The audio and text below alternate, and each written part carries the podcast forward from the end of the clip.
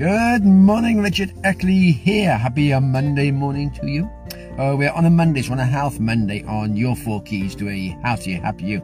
And I heard a great quote the other day. It said, What will you do with your time? And this made you think, actually, we all have just a certain amount, a limited amount of time we have on this planet of ours. I mean, the Earth itself's been around for billions of years, but as if we're very, very lucky, perhaps we'll get a hundred years of our time, the time we have on the planet. And the question is, what are you going to do with your time? Well, they did do different research and asked people different things what they want to do in, with their life.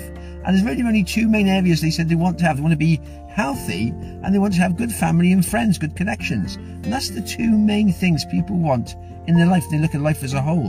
There's no materialistic things about anything at all. It's just like, it's not about the car you got. It's not the house you got. It's the health you've got and your family and friends, your loved ones you've got around you. And they're the two biggest things in your life as you go through life in this little space we have of our, our own personal life.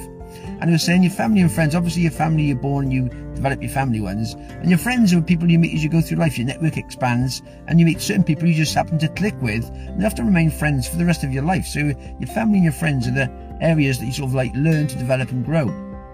But your health, as I've said on so many times before, is down to our habits, it's down to our choices of how we choose to live. Our health is down to us as individuals. So if you want to have a, a healthy life, it's up to us to create healthy habits. The other person, the researcher today was saying that if you want to live ill or bad, develop the habits of someone who's ill or bad. If you want to live healthy and happy, develop the habits of someone who is healthy and happy. And it's that simple. It's not easy to do to develop ha habits. But if you want to be healthy, that's the habits we have to develop.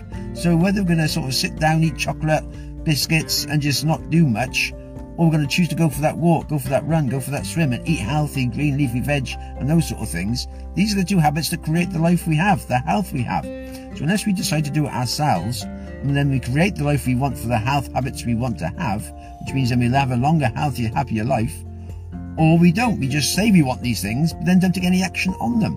So it's down to us to think, okay, if I want to be healthy and happy and live a long, healthy, happy life, what health habits can I actually create this week? What steps can I take to actually make myself more healthy?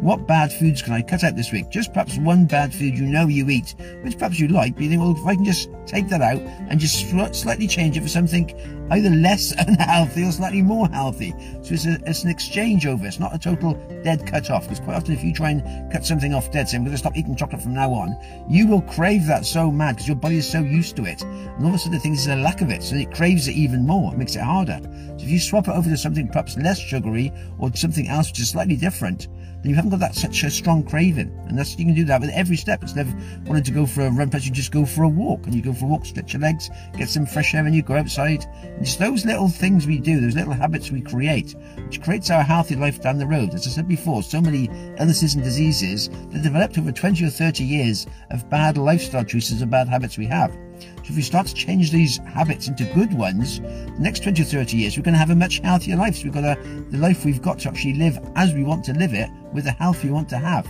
Once you're living your life healthily, you feel better and you realize that, oh yeah, I can do more things as well. You can then perhaps create more hobbies or travel more, see more people and do more things. But when you're feeling unhealthy and feeling ill, that's your main focus. You're thinking, oh God, I feel bad, I feel terrible, just going to stay in, I don't want to do anything. And you're just on a very negative path. So it's thinking, okay, then what health habits can I create? What can I do? I know that I'm doing wrong. What can I just slight, make a slight tweak to and slightly change and slowly do it incremental steps to get it better and better and better. And then down the life, you have a much healthier life and a much better outlook on life and you're positive and it's all, it's all good. There. That's my thought today. Have yourself a good one. All the best for now.